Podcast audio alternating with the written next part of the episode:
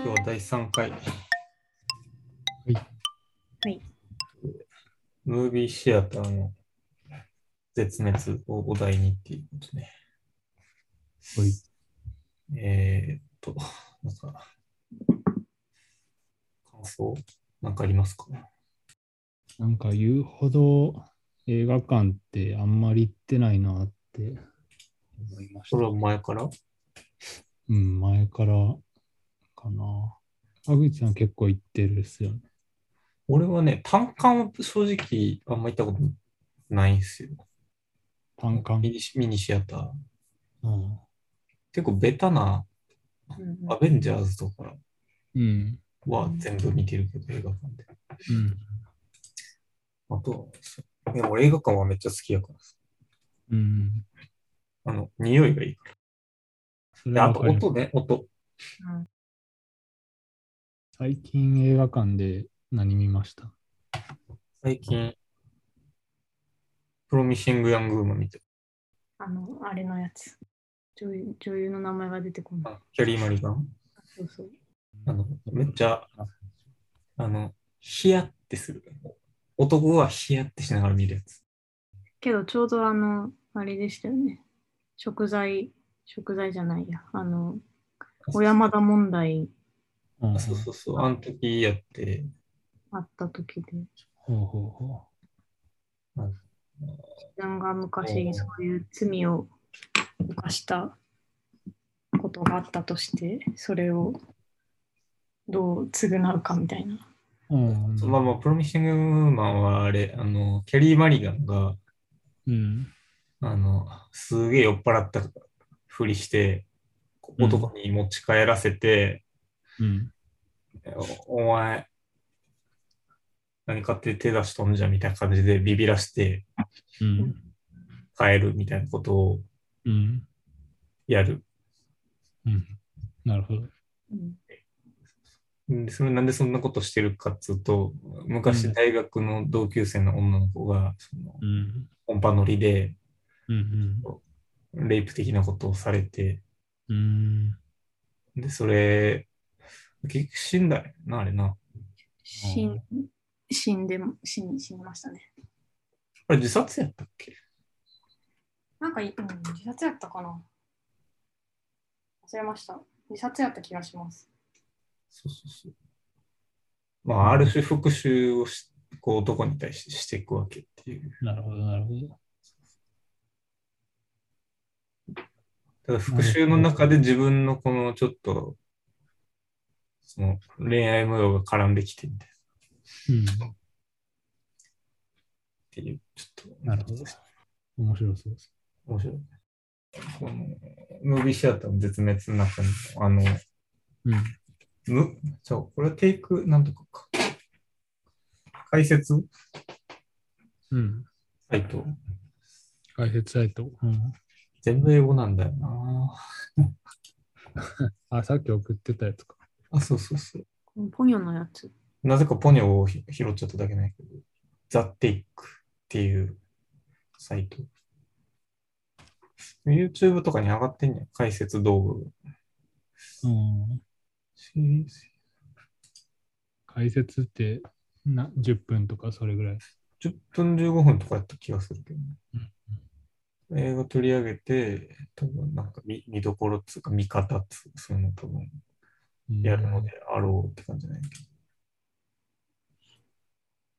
それってその、ファスト映画うん。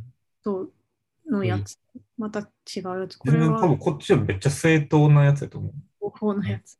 あの、ねネタバレとかじゃなくて、うん。おそらくははい背景的なこととか、うん。俺も見てないから全く分からへんだけど、うん。そんななんか、ファスト映画の省略して、こういう話でしたみたいなことじゃないと思う。ちゃんと記事というか、解説欲しいですよね。そうそうそう。いや、俺が結構映画見るようになったのも、うん伊藤伊藤計画のブログをうん。読んでて、読んだことあるいや、ない。あの、今もネットに残してあるから見れるんやけど、えそれを多分伊藤計画書いてたのが今の俺と同じぐらいやと思うんやけど、結構、これで映画見た時とかにうん。記事書いてんやけど、これはね、面白いからマジで読んだ方がいい。うんコミケの話とか、本の話とか。あと小島信夫大好きやから、メタルギアの話。トゥルーマンションとかも俺これを見て、うん見てるなと思った主人公、トゥルーマンを顔面後もこと、ジム・キャリ ー。キリティン・マンのキャリーが演じるというあなた、今回のキャリーは OK です。いつものくどい演技もそこそこに抑え、かつキャリーでなければ絶対に出せなかった笑いと切なさ、そして爽やかさがここにあるのです。すげえ映画とか見てんなって感じの。うん。めっちゃ書いてるな。長いね。うん。えそれめちゃめちゃ面白い。いや、俺結構この人には影響を受けてるからな、こういうテキスト書けたらいいな、憧れうん。なるほど。はだいぶある。そうそう。で、何の話あ、そうそう。だからこう、こういうことやと、多分。だから、あくまでうん。こう映画を見たいと思わせるんものとしての解説じゃないの。わからんけど。っうん。て思っている。割と公式っぽい感じで出してるんですかね。まあ、そうちゃうな。しっかりしたサイトやけど。なんかいいですね。英語なんだよな。で、ムビの方もさ、まあ、ムビっつうのは、あれ、あのネットフリとかじゃないサブスクでうん30本ぐらいをこうピックアップしてくれてて、うん。いろんな国の映画を拾ってくれてるみたいな。流行りもんっていうよりはなんか、ちょっとビューティフル、インテレスティング、インクレディブルムービーズ。でも俺もね、英語字幕とかなんだよね、ほとんど。英語字幕くらい読めるようになりたいな人類の侍とか見てないんで。うん。黒沢とか見なあかんのに俺も見てないんだよなこういうのってネトフリとかあるなんかたまに白黒入ってる時ありますね。オズとかは多分プライムにやった気がするけど、うん。オズ見ましょうよ。うんオズ会しようか、ちょっとマジで。ゾンビ映画会もしたいしな。うん韓国ゾンビ映画もいいっていうって言ってたからさ、昨日ちょうど。ほんで、でね、そう、感想か。一応この、ダイヤモンドで書いてんのは、まあ、要はだからネットフリとかとシアターっつうのの共存どうすっかって話やんな、多分な。映画の劇場収入っつうのが伸びてるっていう、日本でも意外や、意外って感じだったけ落ちてるっていう勝手なイメージでしたけど。俺が行くときいつもスカスカやで。ど。うんまあでも確かに初日とかはパンパンか。人気のやつはパンパンやけうん。ど。あとミニシアターみたいなの増えてるっぽかったけどな。うん。そうそうそう。あのーここで出てくるコミュニティシネマうん。うん。の記事とかも読んだけど、うん。まあ面白かっどんな感じなんですかた。なんかその、ミニシアターで、あ割とこう多世代向けに、え俺も画面共有してない。ごめんちょっと1990年代初頭には全国に1500館以上の映画館があった。60年代半ばまで全国に約5000館の映画館があり、地方の中小都市にも映画館があった。90年代には最盛期の3分の1ほどに減少したが、それでもまだ多くの町に映画館があり、うん映画館数がごめん減ってるな。2019年で593館。うん。全国各地に映画のない街ができ、コミュニティシネマの特徴、子供向けの映画も高齢者向けの映画もメジャーな対策もアート系映画も上映、多様な映画を上映。で映画の上映以外もやっている。まあだから、そうやな。映画以外の事業まあアート、コンサート、食べ物云々のイベント、地域の祭り、講座、ワークショップ。出町座っぽい。うん まあ、基本的にだからミニシアターって、そういう感じなの。土着の話やろ。だからその、あっこもできたやん。新風館。南海館。あ、新風館。完全に京都ってバレるけど。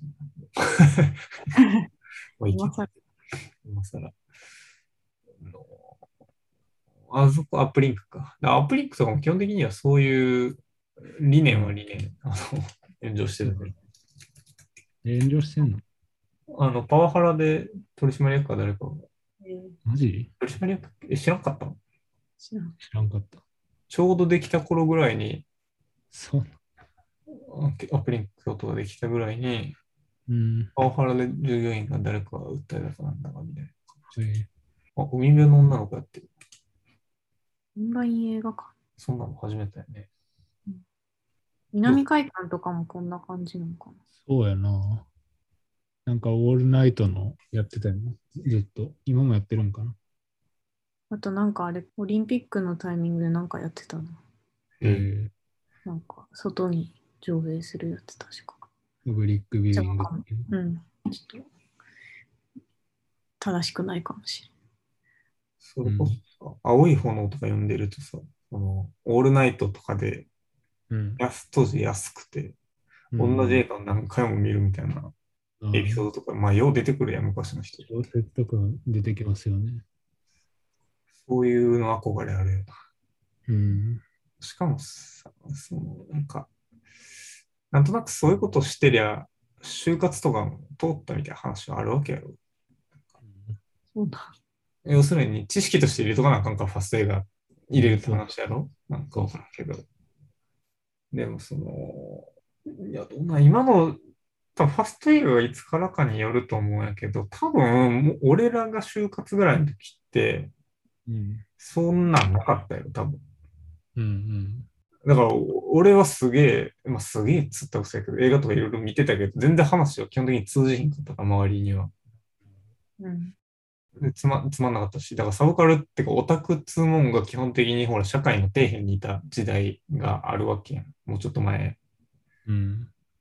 で、そう、そのもう一個前の世代は多分だから安野みたいな時の世代はこういうのを見てることが、まあ当たり前っちゃ当たり前やし、なんか重要っつうか、それなりに役に立った時代が多分なんか今の50代ぐらいうん。人らはあったんやと思う。なんかそれがいつの間にかなくなって、誰も映画とか見なくなって、うん。で、オタクだけが見ているっていう状況やったんやけど、うん。で、最近だからサブカルが微妙になんかロンダリングに使われるようになりつつうん。あって、多分その中にファスト映画みたいなものがあるんちゃうかなって気はするんやけど、うん。そうそうそう。まあ、上っ面でも知ってますに、知ってますって言えることができる。そうそうそうそう。いや、だから伊藤計画のブログとか、読んで。あのめっちゃ面白いから。いや、で、当時はだからそんなんを、うん。が、あんまり、なんやろ、あの、一部界隈でしか通用しない話やった気がする。うんうん。そうですね。そんで、なんなの、ファスト映画って俺ちゃんと見てたことないんだけど。 YouTube とか結構上がってますけどね。見たことないですかまあなんか、ほぼほぼ、もう本当にネタバレまで、最後どうなるかまでを言っちゃってて、ええまあそれが10分なり5分なり、まあ15分とかにまとめてやってみたいな感じです。うん。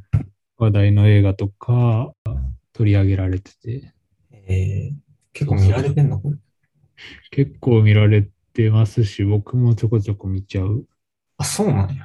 うん いやなんか結構 Amazon プライムとか見るとき、どれ見ようかなって迷うんで、いああ、オチ見ちゃうんや。や、オチまでは見ないですけど、さすがに。へえこんな感じなんやろうと。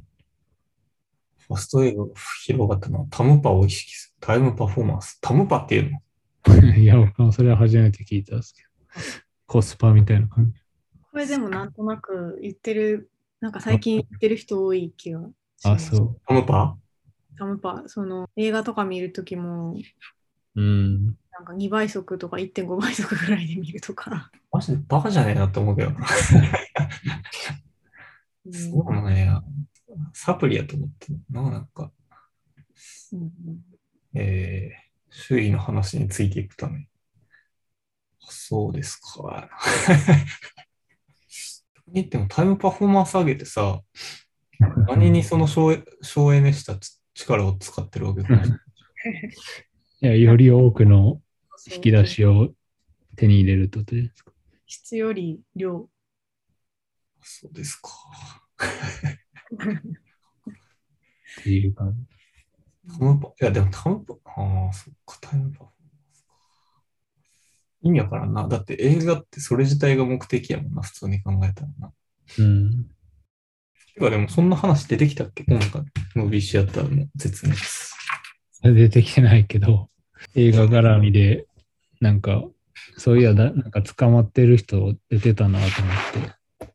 だなって感じ。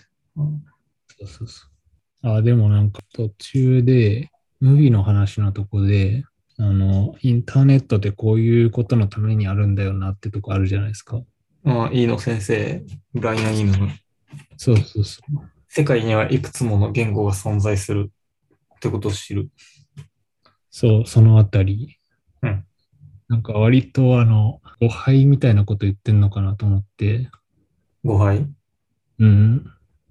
なんか、自分のこう、知識で探しててもたどり着かないものに出会う瞬間みたいなことを言ってるんかなと思って。まあでもそれはな。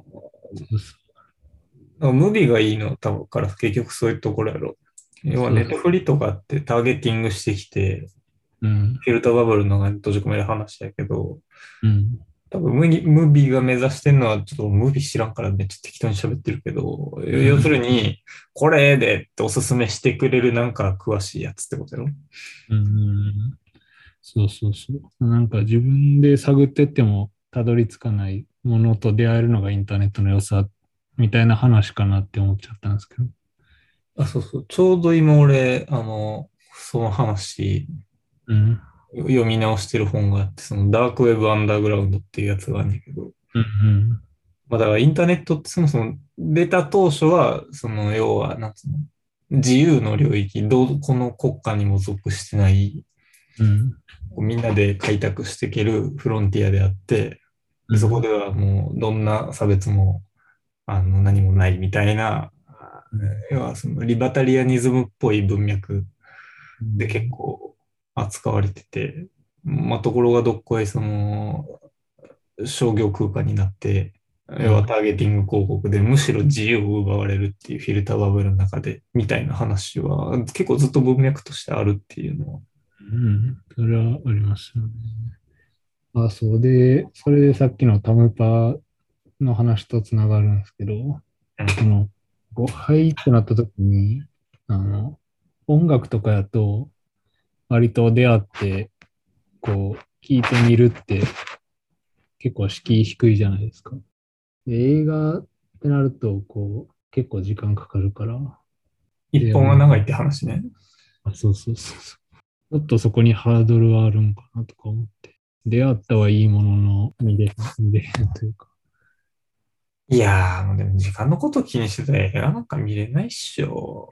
それはそうですけどね。ちょっと見てみようかなっていうのが、なんかしにくまあ、億劫にはなるよな。まあ、だから俺もだから最近見れてへんの結局なんか2時間か、今からみたいなそうそうそうそう。のはあるっちゃあるけど。そうそう音楽やったらまあ垂れ流しで、ああ、こういう感じねっていうのができますけど。まあねって思いました、ここで。ねえ私もあれか送ったやつやけど秘密の話が出てきた時に、あうんなんかツイッターで炎上してたやつあったなと思った記事がこれでなこのんか炎上この記事が炎上してたってことこの記事が炎上してました確かなんかそのパンケーキを毒味するのうん。プロデューサーの人かなが言ってるやつで、まあこの前半の政治の話はまあちょっと今回あんま関係ないんで置いといてうんもうちょい下の方に、なんかまあ、鬼滅の、鬼滅とかエヴァあほうなんか映画館救わなかったみたいな、逆に映画館を危機にこうえ入れたみたいな発言をして、ここで炎上してて、まあなんか負け、負け犬の遠吠えやとか、 なんかじゃあお前も面白いやつ作れやみたいなことで、まあちょっとー、パンケーキな人がえエヴァとかを批判してるって話ね。そのまあ大きな大衆的なうん。アニメとかが、まあ、逆にそういう小さい自主映画とか、うん。まあ、のを作ってるような、まあ、細々とや頑張ってるような人たちがそういうシネコンとかから排除されたみたいな。はい、エヴァとか全然大衆映画じゃないけどな。あそうか、そうやけど、まあでも一応、ね、いや、こんな国民が見るようなアニメじゃないからなっていう話はあるけどな、なんかそもそも。なんでこの全員見てんのっていうところはうん、意味がわからない、正そう直。いうそうだそのいろいろ、うん、どういうロジックなんその意見みたいな感じで結構叩かれてて、うん。えまあそれは確かにそうだなと思って見てて、うん、でなんかまあこれはもう確かに制作側と劇場側が今完全に分離してるから、まあ、こういう話にもなるんかなとも思ったりして、うんっていうので今回のその話につながるんかなと思ってうん。投げました。ー、制作と、ごめんどういうことえっ、と、えうんあれディズニーとかピクサーとかだけかかる映画館とかそういうのがあったら行っちゃいますよねみたいな話、うんこっちの方に書いてたじゃないですかあこっちっていうのは本の方ね、うん。うん、あ映画を流すところがなくなるって話この、そこのそうそう自分たちのこういうのうだんから、こんなん言うやったら別に自分たちで、なんか、そういう映画館作ったらうん。いいんちゃうかな、とも思ったり。まあでもどう思うんだろうなだからミニシアターとか、さっきのコミュニティシアターみたいなのは、まあでも大きい映画館やったら、要はでかい資本がないと運営できひんから、でかい資本の映画を中心に流すだろうって話は、まあ別にわかるし、それで別に、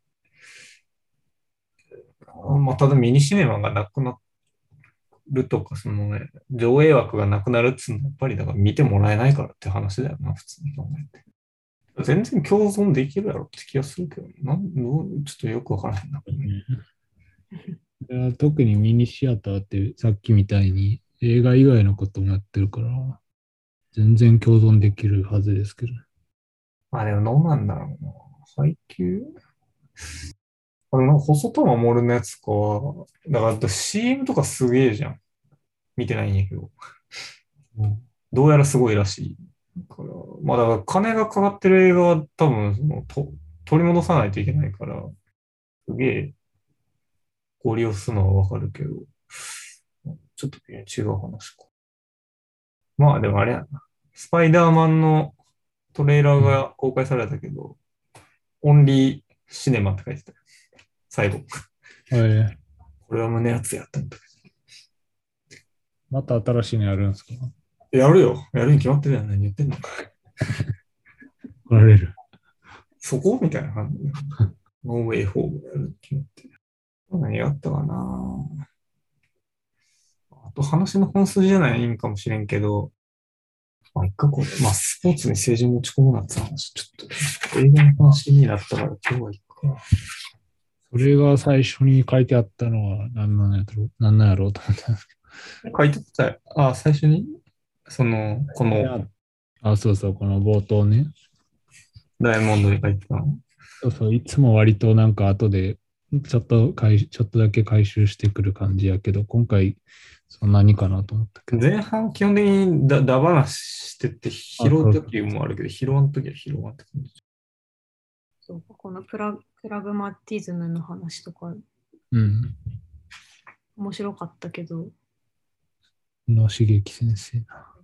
どういう接続してたっけまあ、いっかちょっとここはつなげるの難しい。まあなあ、でもそうやな。そうブラックウィドウで揉めてたからな。ネットフリと映画館同時上映。最近それ増えてきてるんですかね。まあ、増えはするやろうな。だからちょっと俺が面白いなって思ったのはこの中で、要はそのデジタルの収益もえ劇場と分配するって話。ああ、はい。まあだから、その映画館の収益っていうのは大半がその公開してから1ヶ月に集中しているから、うん。こう2、3ヶ月やってもぶっちゃけコストやって話うん。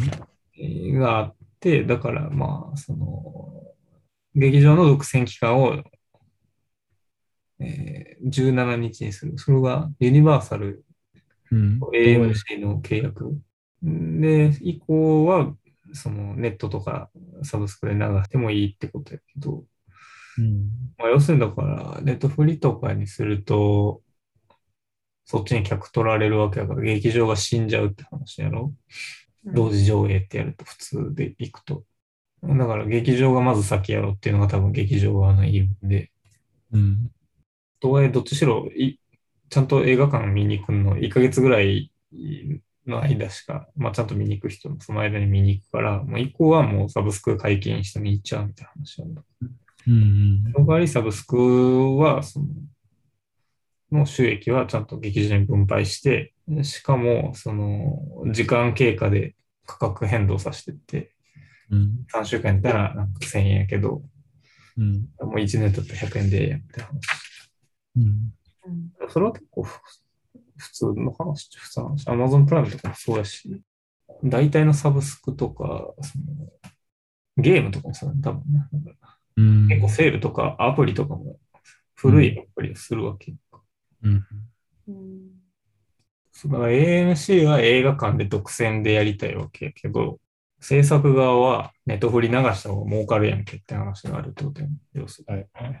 とはいえ、映画はさ、まあ、だから3分の1がその劇場収益っつう話やし、うん。そもそも共存してきたっつう背景があるし、多分映画館なしでは誰も映画作らんわけやから、映画館が死んでもユニバーサル的には困るわけやんうん。なるほど。だからそこのバランスどこで取るって話で、うんまあだから 3, 3週間ぐらいは、まあ、映画館独占したら映画なんうん。だけど、以降はサブスク出して、ガンガン金集めますっていう話なんだ。うんその代わりその収益をちゃんと劇場にも配布するわっていう。まあでも妥当だよな。うんやっぱ映画館なくなったら困るのはやっぱ制作会社やしな。まあだからその流れで、えっと、ディズニーとかが自分の映画館持ちゃええやんって話があるんやけど、うん。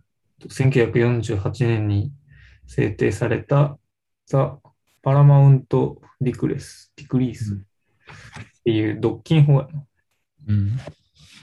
うんで、基本的に自社の劇場っていうのは持てなかったわけだから、やろう。だから、ディズニーが自分の映画館だけで、トイ・ストーリーやったら、他の劇場、生きていけへん。うちもトイ・ストーリー上映させてやって話になるから。それ禁じられるのなんかすごい話ですよね。そうかえ、じゃないですか。だって自分らで作ったものをどういう媒体で流そうがっていう感じじゃないですか。そうやけど、でもだから、結局、劇場ってコストが高いわけやん。基本的にその独禁法うん。だから、要はコストが高いので、資本持ってるとこしか作れんわけやろ。ってことは、弱小映画制作者は、ん自前では映画を流すことができないわけ。基本的に。そのうん。ああ、そういうことか。うんディズニーしか劇場持ってなかったら。で、ディズニーが劇場作ったら、はいはい。他のとこ劇場とか作れへんから。うんなるほど。それは別にある話だと思うけど、だから結局さっきのミニシアターが淘汰されるみたいな話は、うんそういう話それが両方あったら別にいいいいってことですよね。だから、その、えーお大きいお金ない制作者がの映画を流すし、あと、あと、うんまあ、だから、多分そうやと思う。うん共存できる話もそうそう、日中日中でっていう話もあると思うけど、うん。まあだから2020年に改定されてできるようになったって話だけどな。それ面白そうですよね。制作会社がだから芸術とか、だから結局テーマパーク化するって話もまだそうなんか。アベンジャーズ映画館をマーベルが作って、アベンジャーズがあれや流してたら、そうそうそう、そうグッズもそうなるし、みたいな。まあ、それそれで別に、あったら面白いけど、うん。まあ、とはいえ、だからその、そのゲームで勝てるのは、やはりメガプラットフォームやメガコンテンツメーカーばかりになりそうです。なのそで、うでイすンねディペンデントなフィルムメーカーの行く末は暗そうですが、っていう。そうですね。音楽インディが生きていくには、その作ったら流せる場所があるっていう場所までその作れへんからさ。うん。っていう話なので、だから劇場とそういうでかい制作会社っつうのが、それなりに共存していくっつうのは、そのニッチにとっても割と大事な話って。うんうん。ちなみに、この独自の映画館みたいな話って、どっかやってるんですかね。どうなんだちょっと、でも、あったら書いてそうやけど書いてないな。ディズニーの映画ばっかやってる映画館あったら、俺買っていくわって感じですけど。最後、バスケの話、回収してましたね。うんアクティビズム。まあ、そてか、そもそもそれでいくとバスケの話せんとあれない。バスケの話が冒頭にあって、何が言われてるかっつうと、ハーレムにうん。ラッカラッカーパークっていうバスケ史における伝説的な公園があると。要はそこで草バスケというか、もうストリートバスケやな。まあ、要は黒人のバスケがそこにあったわけなんやけど、えーまあそこで行われる大会っつうのは NBA のプレイヤーがチャレンジしに来るぐらい、実は NBA よりうまいんじゃねえかみたいな。地下格闘技場的な。地下格闘完全にバキの世界観やけど、うんっていう話があって、で、まあそこに、だからコート作ったっつうのも、そもそも、割と、これ、これか。このラッカーパーク、ラッカーパークのトーナメントを創設したホルコム・ラッカーという人は、うんニューヨーク市の公園管理部門で働きつつ、学校やコミュニティセンターで英語を教えていた教師でして、彼がこのトーナメントを始めたのは、あくまでも若者たちが都市犯罪などに巻き込まれるのを防ぐためだったんです。うんまあ、要はその草の根の治安改善的なイベントをそもそもやってて、うんうんそこがある種メッカになって、そのトーナメント自体が結構、実は NBA より最高峰のうんこうバスケがされる場所だったんじゃねえかっていう話やけど、まあ、ところがどっかりその80年代以降の、まあ、テレビによってグローバルでプロ化していくって話だから、スポーツが。ちょっとこの話はまた別途しなあかんな。 結構ヘビーな。え、そうそうそう。まあ、だからプロ化しちゃうと遊びがなくなるって話やな。うん。要するに、スポーツ選手はスポーツだけしときゃいいみたいな話が出てきて、まあ、またどっかで出てくるでしょうという。うんまあだからそうそうそうそう。だからもともと草の根でやってたそのバスケの場所みたいなのがある種そこでこう洗練されてってうん。経済的にこうグローバルに発展していく土台作ったんやけどうん。でそれによって要は草の根がこう淘汰されるみたいなことが起きるわけじゃん。うん。でもでもそういう下支えのところに回帰していくっていうのがもう一回起きる必要があるんじゃないのっていううんことやろ、まあだから結局オリンピックもそうやけどスポーツって別にあそこだけにあるもんじゃないじゃんって話でうん。何でもそうやなだから伝統みたいなのも基本的にそうやな基本的に普通の地の人がなんとなくやってたものをいつの間にか伝統とか言ってうん。崇め立てまつってっけどうん。で、なんか真似してるやつとか、ちょっと道外れたやつとか、あれはうん本物じゃねえみたいな、まあなるわけやけどさ。うん。でも、もうちょっとあったかみを持った方がいいんじゃないの自分たちのためにもっていうことやろ。そうですね。もうなんかでかい映画を別に偉いとかっていう話じゃないから。うん。まあ、ただ商業空間においてはそのでかいやつが偉いみたいなのがああるんだろうっていうのにムカついて、ああいう人は文句言ってんだろうっていう話だと思うさっきのエヴァとか鬼滅が映画をダメにしたって。うん。うん、ちょっと、え鬼滅は知らんけど多分、普通にでかい映画作ってる人でもリスペクトある人いるやろと思うけど、ちっちゃい映画とか。まあ一応そんなとこっすかね。今日は一応ここまでということで。お疲れでした。